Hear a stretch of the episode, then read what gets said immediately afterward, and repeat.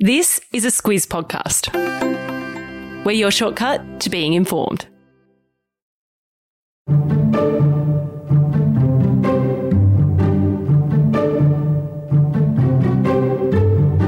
Rollout of Australia's coronavirus vaccination program hasn't been as smooth as hoped. There have been challenges with sourcing the vaccine and the program's logistics, along with safety issues to address. It's been kind of tricky to follow, so to get a handle on what's going on, this week we take you through the government's vaccine agreements, the issues with the rollout, and where we're at now in our effort to get Australians vaccinated against COVID 19. Squiz Shortcuts is the backstory to the big news stories. I'm Kate Watson. And I'm Claire Kimball. Before we get into Claire Australia's COVID vaccination program itself, let's take a quick step back and look at what led us there. There's a thing called the coronavirus crisis. You might have heard of it. I am familiar with it, yes. Everyone knows what an impact it has had. As we record, 141 million people have been infected, over 3 million people have died.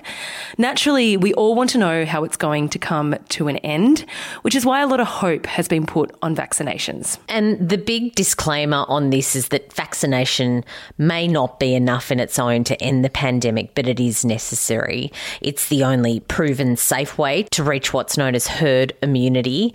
And that's when enough of the population is immune to a virus that an infected person contacts very few non immune people and unable to find new bodies to live in, the virus dies out. Yeah, we've talked about herd immunity a fair bit.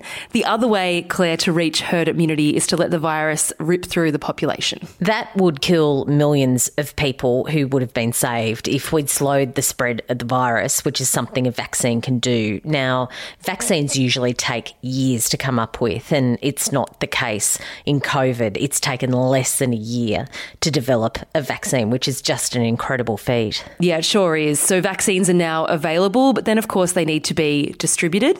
Let's zero in on Australia and how things have evolved on that front now, starting with the type of vaccines we've got lined up. So, our government made agreements with three vaccine producers. The first vaccine to arrive in Australia was made by Pfizer. It's an mRNA type vaccine. It's new technology. No vaccine has ever been made and approved for use of this type before.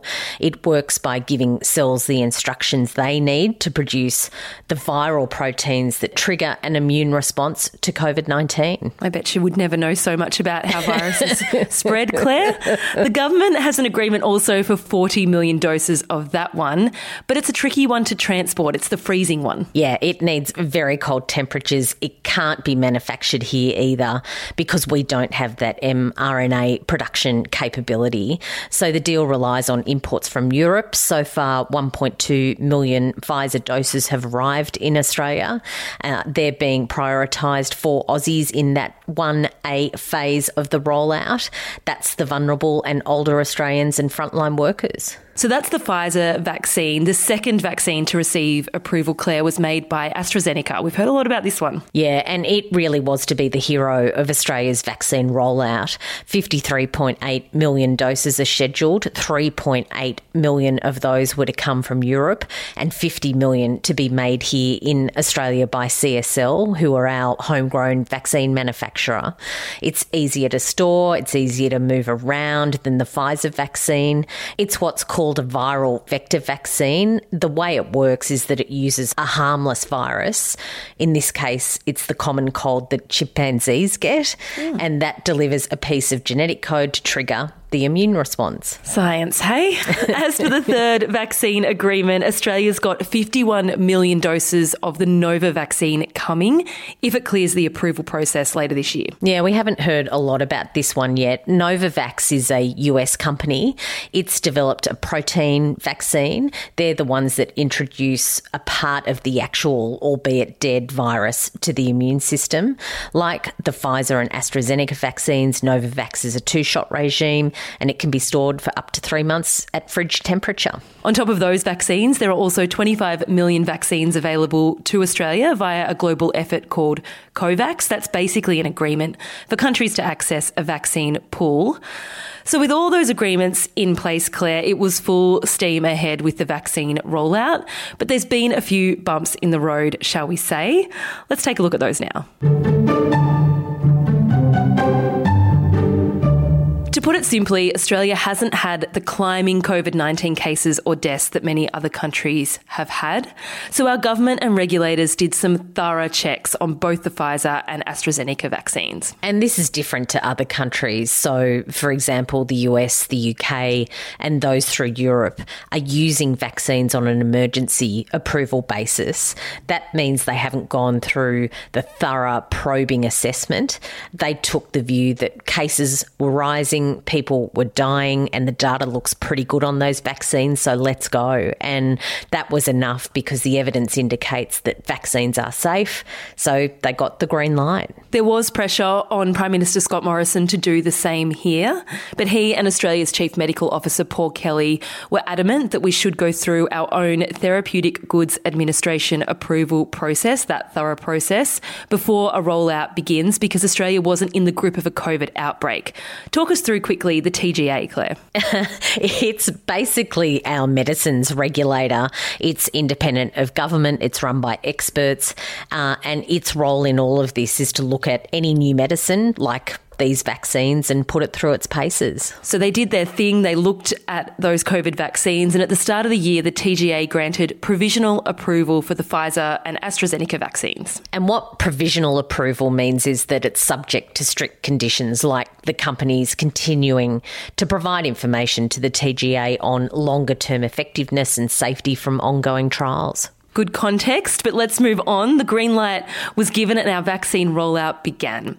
That happened on the 22nd of February. The Prime Minister got the Pfizer jab to instill confidence in the vaccine, along with Jane Malysiak, an 84 year old World War II survivor. How could we forget Jane and her V she made with her fingers that was the wrong way around, Claire?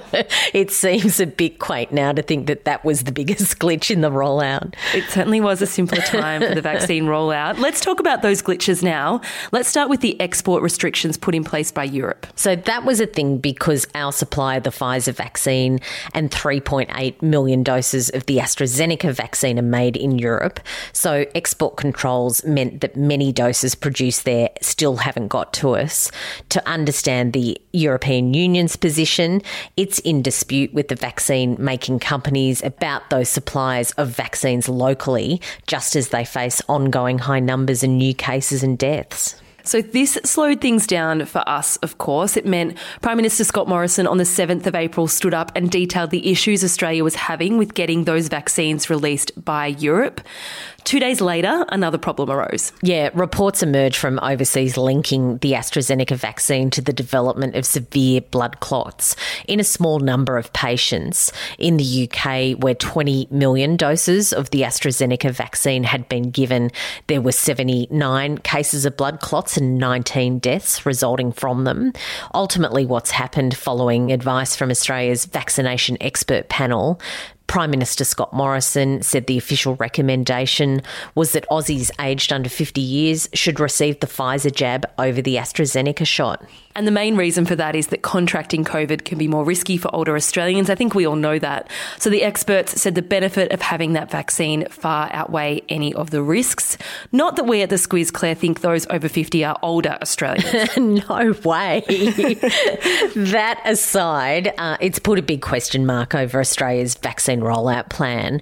Remember, 50 million doses of the AstraZeneca vaccine will be made here in Australia. Mm. And now a big part of the population won't get it in the coming weeks and months. And with supply issues from Europe, that put the goal of having all willing Aussies receiving at least one dose of the vaccine by October out of reach. So there's the beginnings of a new plan, though we haven't even gotten to the argy bargy between the states and the federal government. That's been fun.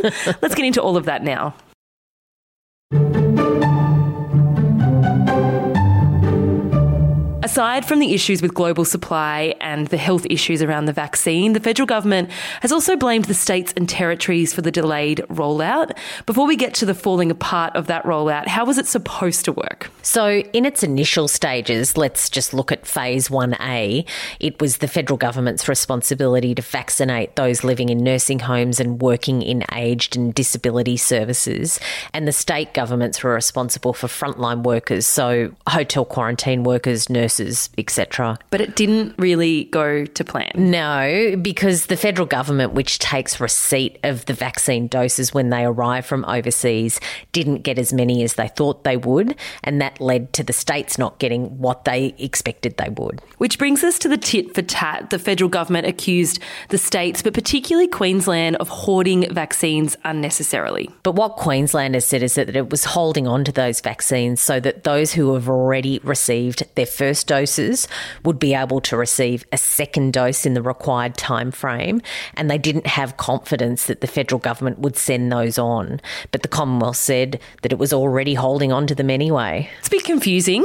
And it continues. The states then rallied together and really took aim at the federal government for what they say is a lack of transparency about vaccine deliveries and the number of doses being delivered. This has posed an issue, especially for GP clinics. There were some teething issues there, that's for sure. Apart from there not being enough vaccines, general practitioners who are at the front line of the rollout and receive their doses from the federal government were told very little or nothing about it in advance. Mm. And that meant that some clinics were taken by surprise. They were overwhelmed by people who were trying to call and make an appointment for jabs that hadn't even arrived yet. So, as I said, it's all been a bit confusing for us trying to understand it and also for those involved in it directly, to say the least. What do you do when things get out of hand in this way? Well, Scott Morrison, he calls National Cabinet together, Claire. yeah, that meeting of state and territory leaders with the Prime Minister and the federal government officials is back to meeting twice a week, up from once a month. And that's going to happen for the foreseeable future in a bid to try and improve cooperation between the states, the territories, and the feds. And that was welcomed by state and territory leaders, as well as those who are really concerned about these vaccine rollouts and the delays and the worry that it'll leave Australia behind the rest of the world and potentially miss out when it comes to reopening international borders. So they've had one meeting of National Cabinet so far. The next is happening today, Claire. We've already seen some changes though. Yeah, Prime Minister Scott Morrison on Monday said after the National Cabinet meeting then that while GPs will continue to be the main focus of the vaccine rollout, state and territory leaders have agreed in principle to provide additional help with mass vaccination hubs. That'll be for people over 50 years old. It's also agreed in principle to bring forward the vaccination of people aged 50 to 70 using our stock of the AstraZeneca vaccines. That's something they can do because, as we've discussed, the AstraZeneca vaccine is still recommended for those people aged over 50 years old, and CSL is producing that at the rate of about 800,000 doses a week. Those mass vaccination hubs are the key to all of this. They're modelled on those overseas. It's not a new concept. When can we expect to see them? Apparently, quite soon. Some states are already doing them. Victoria is one, but Queensland and New South Wales are also looking at them, so that could move forward pretty quickly. Uh, as it stands at National Cabinet, they'll talk a bit more of that. Uh, 1.5 million Australians have already been vaccinated. They need to get a hurry on, though, because it was expected that 4 million would have at least had one dose by the end of March, so there's a lot of catch up to do and a lot of hope that that will help. That's your shortcut to Australia's vaccine rollout. On to our recommendations now.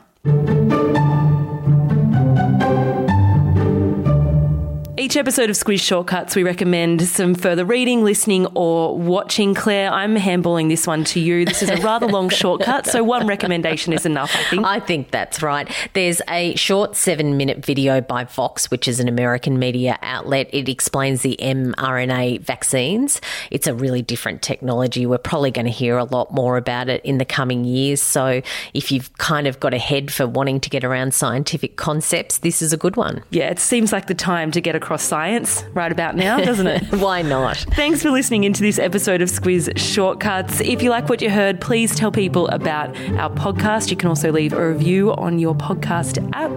If you've got a request for a shortcut, send us an email to hello at thesquiz.com.au. We've got a few in the works. We've promised one on space. That is coming. I know it's coming. Port Arthur next week as well, Claire. Yeah, Port Arthur. It's a big anniversary, so we'll hear about that in the news too and we'll give you the background to it. That's all from us. Until next week.